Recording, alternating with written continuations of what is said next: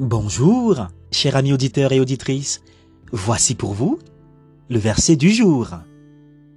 Ecclésiaste, chapitre 7 et le verset 9. Ne te hâte pas en ton esprit pour t'irriter, car l'irritation repose dans le sein des sottes. C'était le verset du jour sur la RLS One ou votre radio. Que Dieu vous bénisse et passez une belle journée dans son amour.